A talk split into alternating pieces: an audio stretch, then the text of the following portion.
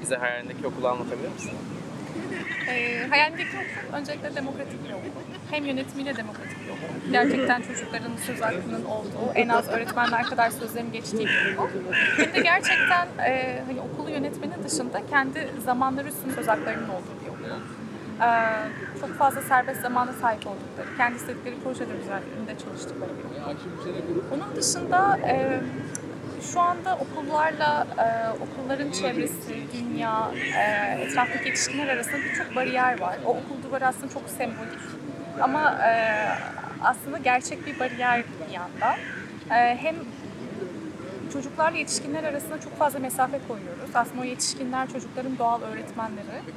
Yetişkin daha fazla yetişkin okulun içinde olması gerekiyor ve daha fazla çocuğun dışarıda bir şeyler öğreniyor olması gerekiyor. Bence o bariyerleri yıkmak çok önemli. Onun dışında e, doğayla mesela çocukların daha fazla doğayla iç içe olması gerekiyor. Yani 5-6 yaşında bir çocuğun yanına giderseniz size yani ne konuşursanız konuşun mutlaka konu işte böceğe, ağaca falan gelecek. Çünkü çocuklar bunu gerçekten merak ediyorlar.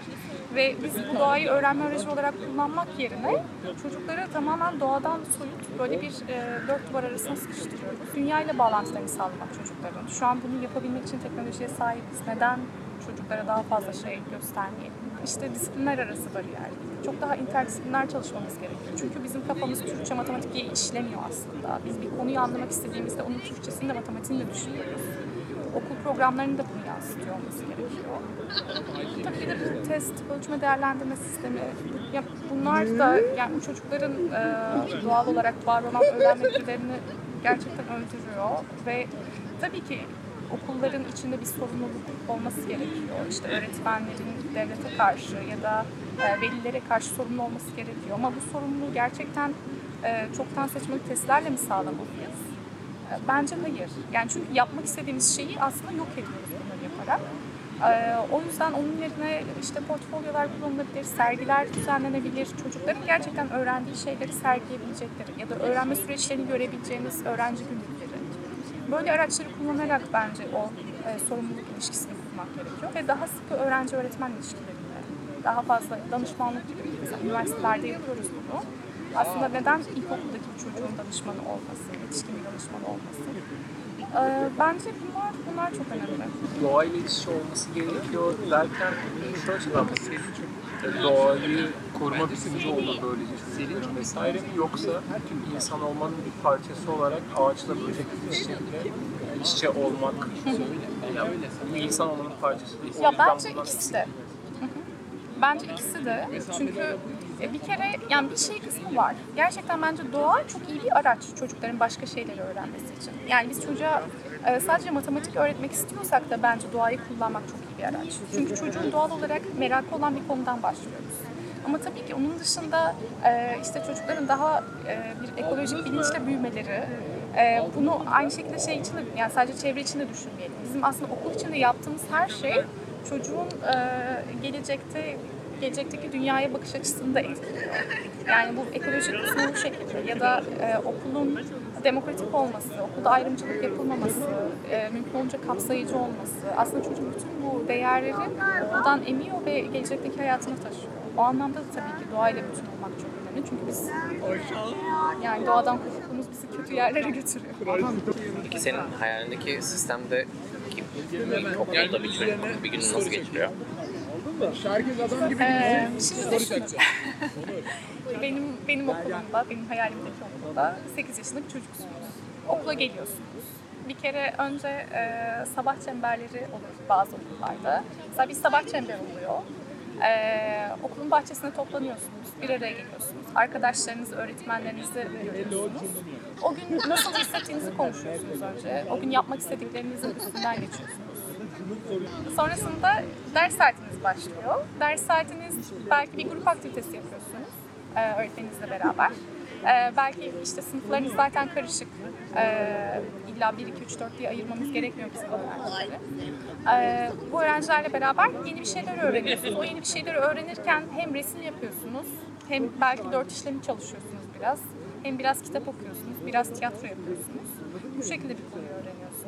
Ondan sonra size çok fazla serbest zaman tanıyor burada. Ee, gidiyorsunuz okul kütüphanesine istediğiniz konuyu, o sırada üzerinde çalışmakta olduğunuz konuda araştırma yapıyorsunuz. Ee, diğer arkadaşlarınızla beraber çalışabiliyorsunuz. Eğer çok sıkıldıysanız dışarı çıkıyorsunuz, bahçede oynuyorsunuz ya da başka kendiniz kendi işte doğada araştırma yapıyorsunuz. Bunları yapabiliyorsunuz. Ee, okula dışarıdan insanlar geliyor size. Ee, mesela bir marangoz geliyor. İşte ahşaptan bir şey yapmayı öğretiyor size. Ya da e, birkaç kişinin annesi geliyor, babası geliyor o gün. Ee, beraber onlarla yemek yapıyorsunuz. Beraber başka bir şey yapıyorsunuz. Şey, bu söylediğin sistemde bir yani çocukları birinin yönlendirmesi gerekiyor. Oradaki yönlendiricinin rolü, yani öğretmenin rolü ne? Öğretmenin rolü bence danışmanlık orada. Ee, aynı zamanda tabii ki eğitmen ama öğretmenin eğitmenlik rolünün önemi zaten gitgide azalıyor. Çünkü bilgi kaynakları çok fazla zaten. Bilgi kaynaklarına erişim o kadar büyük bir sorun değil. Oradaki sorun gerçekten o danışmanlık kısmı. Ve bunu yapmak için bizim sürekli işte günde 8 saat çocuklara ard arda ders vermemiz gerekmiyor. Tam tersine çocuk o sırada nerede? Çocuk neyi öğrenmiş ve neyi öğrenmek istiyor? Oradan başlayıp oradan hareket etmemiz gerekiyor. Biz hep şeyden çok korkuyoruz. Çocuğu bırakırsak ne yapacak? Herhalde bütün gün oyun oynar. Öyle, böyle bir şey yok. Yani ben mesela bir okul ziyaret ettim. Ee, bu şey işte Amerika'da e, e, evde öğrenen işte homeschooling programında olan çocukların gittiği bir okul. E, ortaokul ve lise öğrencilerine hitap ediyor. Ee, ve orada şey, liseli öğrenciler, oradaki öğrenciler gezdirdi beni. Ve şimdiye kadar gördüğüm herhalde en mutlu okuldu. Ee, oradaki öğrenciler hiçbir şey yapması gerekmiyor. Hiçbir zorunlulukları yok. Ama okulun gündelik bir şey var. Ee, işte çizelgesi var, eğitim çizelgesi var. Çocuklar orada istedikleri programa giriyorlar, çıkıyorlar. Ee, kendileri seçiyorlar programlarını. Ve orada onun dediği bir şey vardı. Burada bu okula gelen, okula gelmeye başlayan herkes böyle bir iki ay ya sadece oyun oynar, ya sadece işte oturma odasında insanlarla muhabbet eder. Ee, öyle geçer zamanla. Ve böyle genelde aileleri panik olur. Ama sonra o iki ay geçtikten sonra en fazla işte dört ay diyorlardı. O dört ay geçtikten sonra zaten kendisi bir şey yapmak ister. İşte yani biz zaten öğrenmek istiyoruz. Ama onu zorladıkça aslında çok ters tepki veriyor. O yüzden gerekirse öyle dönemlere de yer vermemiz gerekiyor. Yani biz yetişkinler olarak da sürekli çalışmak istemiyoruz. Bazen bazı dinlenmelere ihtiyacımız var. Bunu neden çocuklara da tanımıyor? Senin sisteminde klasik eğitim görmüş bir çocuk çocuğun olabileceği kadar iyi bir bilgisayar programcısı olur. Daha iyi olur. Evet. Çünkü o zaman gerçekten bilgisayar programıyla ilgilenen çocuk bilgisayar programına eğilebilir. Sen o çocuğa bunu da bunu da bunu da öğreneceksin. Hepsini de bu şekilde öğreneceksin dediğin zaman aslında çocuğun genel olarak zaten okula eğitim olan ilgisini öldürüyorsun. Onun yerine bırak gerçekten bilgisayar programı öğrenmek isteyen çocuk o konuyu istediği kadar yoğunlaşsın. Sen o çocuğa dışarıdan destek sağla. Mesela öğretmen yetersizse çocuğa dışarıdan mentor sağla. Ee, ama biz bunun yerine herkesi işte mühendis, doktor ya da aklımıza gelen ne varsa onlar olsun diye yetiştiriyoruz. En son hiçbir şey olmuyor çocuklar. Peki şey, e, bu senin kafandaki hayalde ki çocuklar kaç yaş aralığında? Yani Ya onun ben- sonrasına dair bir te- tahayyülün var mı? Şey biraz daha farklı. Ben mesela bu şekilde konuştuğumda daha çok ilkokul kısmını düşünerek konuşuyorum.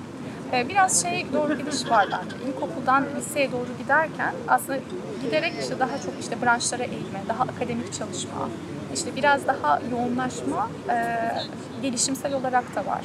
Ama yani benim daha çok bahsettiğim şeyler ilkokul. Biraz bilmeceden bahseder misin? İmece benim e, hayalimdeki okul. Gerçekten kurmak, açmak istediğim okul. İmece aslında bu size bütün anlattığım şeyleri kapsayan bir okul. Onun dışında İmece'nin e, özelliği, benim yapmak istediğim şey, ben şu anda özellikle köy okullarıyla çalışıyorum. E, eğer İmece kurulursa, İmece'de e, model bir köy okulu olacak. İşte bütün bu bahsettiklerimi kapsayan. E, bunun dışında da bir sivil toplum kuruluşuyla beraber çalışan, ortak çalışan ve bu modeli e, diğer köy okullarına yaymaya çalışan, işte e, belki köy öğretmenlerinin orada eğitim aldığı, işte istedikleri bir vakit geçirdikleri bir okul, bir mekan yaratmak aslında. Hatta e, sadece e, köy okullarında okuyan öğrencilerin de değil, e, dışarıdan da işte yaz tatillerinde ya da diğer tatillerde öğrencilerin gelip kalabileceği, yetişkinlerin gelip kalabileceği ve onların da oradaki o e, işte o, oradaki eğitim atmosferinden istedikleri gibi yararlanabilecekleri bir mekan aslında. Anlattığım proje sanki köy enstitülerini modernize edilmiş hali gibi geliyor. Yer yer. Belli kısımlarını tabii ki seviyorum. Ee, Zaten benim anlattığım şey de biliyorsun John Dewey çok etkilemişti köy enstitüleri fikrini. Onun bahsettiği bir şey kavramı var. Öğrendiklerimizin e, ilkokulda, ortaokulda öğrendiklerimizin ne kadarı gerçekten aklımızda kaldı. Yani herhalde yüzde 95'ini falan unuttuk. Onlar hep kayıp zamanlar Ee, ve o kayıp zamanlardan kurtulmamız lazım. Onun için de daha fazla yetişkinlerin işin içinde olması lazım.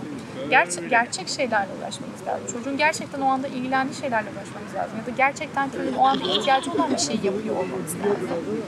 Ee, o açıdan köy şey, o açıdan kesinlikle felsefesi uyuşuyor. Bunlar gerçek hayatta ne işimize yarayacak sorusunu ciddiyetle sormuşsun. Sormamız gerekiyor zaten. Çünkü öbür türlü zaman kaybı düşünsene. Yani ne kadar çok para veriliyor eğitime, ne kadar çok e, ne kadar çok kaynak harcıyoruz. Çocuklarımız ne kadar çok zaman harcıyor.